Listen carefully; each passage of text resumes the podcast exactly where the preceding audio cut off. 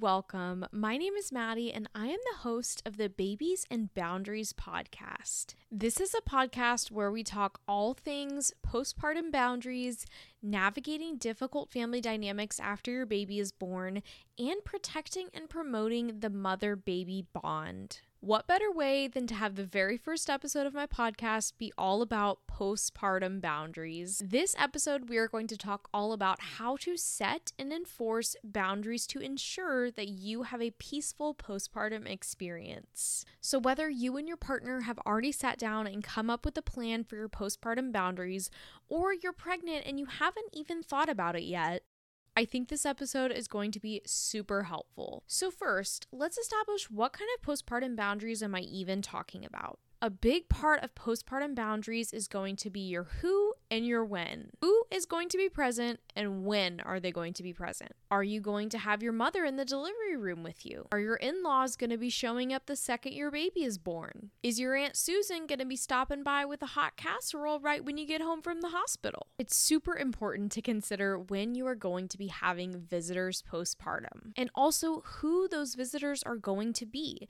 It is absolutely okay to have different sets of rules for different people. It is perfectly normal that you're probably going to want to see your mom a little bit sooner than you're going to want to see Aunt Susan with her casserole. If you've already had a baby before, you know how postpartum goes. But if you've never had a baby, it's a little bit difficult to even begin to imagine what postpartum really looks like. And so it's kind of hard to know when you might even be up for visitors. If you're really not sure and you would like to feel out how things go after you have your baby, I think it is more than okay to tell everyone in your family that you will let them know when you are ready for visitors. There is absolutely no pressure to give anybody a hard day or time when they can come visit. And especially if you are a first-time mom, I think this is a really smart move because, like I said, you just don't know what you don't know. I could have never expected that my postpartum was going to go the way it went. So a little backstory, we decided that we weren't going to have any visitors at the hospital and for the first week that we were home from the hospital. And that first week we were home with my son, I mean, I can't tell you how many times me and my husband looked at each other and said, wow, I am so glad we decided to keep it just us. Something that I was just absolutely not prepared for because I had never breastfed is just how breastfeeding a baby is really just not compatible with having a bunch of people over. I truly had no idea how frequently my baby would be nursing.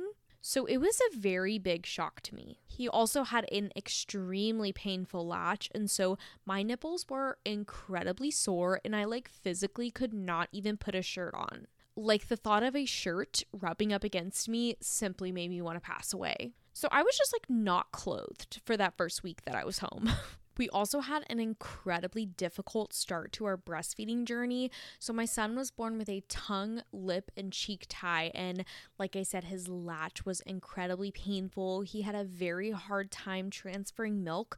And we spent the first couple weeks of my son's life in and out of 10 different lactation consultant visits. He had a tongue tie release. We had to get body work. We were also triple feeding at one point, and if you don't know what that is, that's when you literally have to nurse your baby, pump, and then supplement them with the pumped milk. It was truly just a nightmare ordeal to get through. We made it through that nightmare of the first couple of weeks. After he got his tongue tie release, breastfeeding was so much better, and we are still going strong at 8 months. But the point of that story is, if you are planning on breastfeeding, I would just really try to take that into account for your timeline of when visitors are coming. Also, if you have any inclination that someone is going to be coming over who is not supportive of your breastfeeding journey, girl, don't let them over because breastfeeding a newborn is already incredibly difficult, and the absolute last thing you need is any discouragement. If anyone even mentions, oh, you should just give them a bottle so I can bond with them, bye. They are banned from your postpartum. Anyways, now that we've talked a little bit about the when, let's talk about the who. I think it is so incredibly important in the early days postpartum to surround yourself with people who are truly there to help you. You are going to need help cleaning your house, running errands, preparing meals, entertaining any older children if you have them. And the absolute last thing you need is someone coming over to hog your baby for hours on end. That is not helpful to you. Now, if you are comfortable with it, people can hold your baby. There's nothing wrong with that. But I truly take a huge issue to people thinking that they can come over and just be posted up with this baby for hours on end. That baby needs you and you need that baby. You are meeting your baby for the very first time. Other people need to understand that and be respectful of that. So if you're getting vibes from people throughout your pregnancy that they are strictly showing up for selfish intentions to hog your baby for hours on end, I would not take that lightly and really take that into account when you are coming up with your postpartum plan. Another important thing to consider is how long do you want these visits to be? I know this can be a little tricky for those of you who have family that don't live in the same town or state as you. That was my case. My parents actually live in a different state, so when they came, they did have to stay for the weekend, which I was totally fine with. But if you have relatives that live out of town and they, are coming or flying in or driving in from a long distance and they're going to be staying for several days, one, I think there's absolutely nothing wrong with asking them to get a hotel. I mean, you and your partner and your baby need your space. And if they get a hotel, that can really help the visits not be super long. But if you don't have people coming in from out of town, if you just have your family who lives in the same town as you coming, or even if they're like an hour or two drive away, I really recommend keeping visits short and sweet. Unless they're coming over to like clean your house for hours on end and like meal prep for you, like I said, nobody needs to be coming over and holding your baby for hours on end. The only person your baby needs to be bonding with is you and your partner. And it's just not helpful for someone to hold your baby for hours. I can understand as a newly postpartum mom needing a break to like shower or grab a bite to eat, but those activities only take like 15 minutes. Speaking of holding your sweet baby, let's talk about some boundaries regarding that. First, I want to establish that it is absolutely appropriate for you to tell people that you are not ready for them to hold your baby yet. Just because somebody is coming to visit you postpartum does not mean that they have to hold your baby. And it is also perfectly reasonable if you only want certain people to hold your baby. For example, I would definitely consider things like, do you want young kids holding your baby? Our rule of thumb was that nobody under 12 years old could hold our baby. Also, take some time to consider what dynamics are you comfortable with when people are holding your newborn. Are you comfortable with people walking around while holding your newborn? Because I know I sure wasn't. I really think there's absolutely no reason why anyone should be walking around and especially walking away with your baby. I think it honestly only just carries a risk of, God forbid, tripping while that person is holding your baby. And I've heard the argument of, I was just trying to calm the baby because they got fussy. No, if that baby is fussy, return them to their mother. And I especially do not think any elderly people should be walking around holding your baby. Y'all, I was an ER nurse for 4 years. If there's one thing that people over 65 know how to do, it's trip and fall. Okay, literally the most common thing I saw in the ER was an older person over 65 tripping and falling. So yeah, Papa doesn't need to be walking around with your 2-day-old baby. I think it is perfectly reasonable and acceptable that you ask people to sit while holding your baby. And honestly, that's like literally what I have always done when I've held somebody else's newborn baby. Like anytime I have met somebody else's baby, I am sitting on the couch next to the parent, stiller than a statue. Okay, I am not moving. So where people even get this nerve to start like Usain Bolting it out of the room when they're holding a newborn is just like truly beyond me.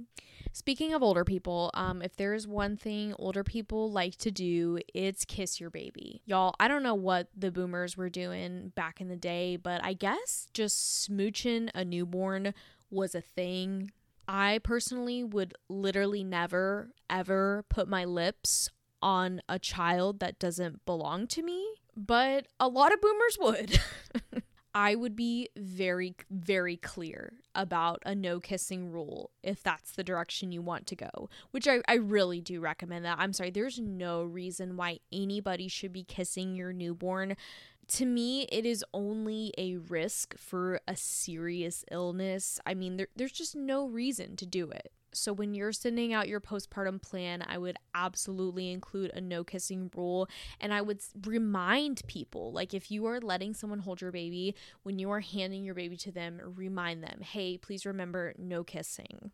I've heard quite a few stories about mothers or mother-in-laws just completely disregarding that rule and kissing the baby anyways. And to me, that is just grounds for them to get out of my house and to not return. Hard and fast rules on the kissing thing, y'all. Also, I can't even believe this needs to be said, but people should absolutely be washing their hands prior to holding your baby. And I'm also really weird about like outside clothes. I think people's outside clothes are really gross. So an idea I got from a family member is when they had their baby, they brought home a clean hospital gown and they just had people wear that over their clothes while they held their baby. I think that's a genius idea. And it can also protect your baby from everybody's like perfumes and body lotions. So we actually asked people not to wear any perfume or cologne if they were coming over to meet our newborn, but not everybody listens. So, you know, putting that hospital gown over their clothes and their cologne can actually, you know, just add an extra layer of protection.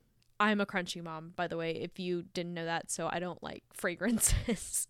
The next thing I want you to be really clear about for the people who are coming to visit is what they can do for you that is actually helpful. I think a lot of people actually really like being told how they can be helpful rather than them having to ask like, oh, what can I do for you? A super easy thing to ask for, honestly, is a meal. I think everybody coming to visit you postpartum should at least be bringing some sort of food item. And just letting people know, hey, we're going to need some help with meals and cooking. So if you're coming to visit, if you could just bring a dish, that would be super helpful. I would also convey to them about the need for helping around the house. You do not need to be doing chores of any kind. So please ask the people who are coming over to help out with these things. Another boundary I would really take some time to consider is, are you comfortable with letting other people handle parenting duties, such as diaper changes, feeding, bath time, etc.? Because a lot of times, especially with grandparents, they have this vision in their head that they are going to be doing some of these things, and maybe you're not comfortable with that. And that is completely valid. My husband and I actually handle all of the parenting tasks. So, like I said, my son is breastfed, so I am the only person who feeds him, and we are the only people who change his diaper, give him a bath, etc. So let's talk about how you are going to convey this vision or your boundaries to those closest to you. I really think it is a very good idea to send all of this information in a text or an email. We personally sent out an email to both sets of our parents with our expectations of what things would look like, and it was very well received on both sides. I think sending the email is a really good idea because it really gives you time to sit and think and type out, you know, your boundaries and maybe the reasoning behind it. Because you have to remember, especially for a lot of older generations, we are kind of doing things a little bit differently, right? This generation of moms is doing things a bit differently than the boomer and the Gen X women did. So some of these boundaries might come as a bit of a shock to some of your family. And that's why I think having that space and that clear head to type and explain everything is a really good idea. And this is something you can do in your second or your third trimester and just think of it as one of your pregnancy to-dos. I know there's many, but this is an important one. So let's say you have crafted this wonderful postpartum boundary email. You're feeling great about it. You hit send. And the response, the response isn't good. If your boundaries are not being well received by your family, first, I just want to say I'm sorry that you have to deal with this because no pregnant woman who is about to enter into one of the most should be exciting time in her life should be having to deal with difficult family dynamics and conflict. I know it's just a really difficult situation to be in, but I just want to remind you of something. I want to remind you that you are not responsible for people's reactions to your boundaries. The only thing you are responsible for are the boundaries you choose to set and how you convey them. You and your boundaries did not cause that reaction. That person's thoughts, experiences, and expectations are what cause their reaction. And if you struggle with people pleasing, I know this can be so difficult. I have struggled with people pleasing my entire life. Boundaries to me were always super scary because that meant there could be some potential conflict, and conflict was always bad. So after you send that email, let go of any expectations. And if people want to be mad about your boundaries, simply let them. Your postpartum is not about pleasing other people. It is about ensuring that you have time and space to rest, recover, and bond with your new baby. All right, now let's talk about actually enforcing these boundaries, right? So the time has come, your baby is here, your people are visiting. Who's going to be the one enforcing these boundaries? Well, first off, let me say I hope that there doesn't even need to be any enforcing. I hope the message that you conveyed to your family was enough and they don't even attempt to try to cross these boundaries. But unfortunately, I know the world does not work that way. I wish it did, but it just doesn't. So this is really where partner support has to come in. Your partner needs to be nothing less than the protector of your boundaries. Your partner should literally be your postpartum bouncer. Okay, he's at the door checking IDs. Because you know what? When you are recovering from childbirth, the last thing you need to be do is being on people like, oh no, please don't kiss my baby, and having to stress about these things. So partners, please, this is where you can really help out. So what do you do when you're in the really unfortunate situation where somebody just simply refuses to respect your boundaries? Let's say someone is absolutely adamant on kissing your baby on the lips, or continues to harass you about quitting breastfeeding so that they can give the baby a bottle, or behaves like a kidnapper when they are handed your baby and runs away from you. I am a firm believer that people who blatantly disrespect you and do not honor your postpartum boundaries do not have a place in your postpartum space. The most important thing is you resting, recovering, and bonding with your baby. And if there are things interfering with that, you got to get them out. And I know it's hard. It's really hard when this is family, maybe even close family, but you have to protect yourself and your peace and your mental health and your baby. I hear from so many women who tell me that situations like the ones I just described directly caused their postpartum anxiety, their postpartum depression, and your mental health is simply not worth that. All right, guys, that is it for this episode. Thank you so much for listening. I hope this was helpful. If you want to see more content like this, be sure to follow me on Instagram @organically.maddie and on TikTok @organically.maddie.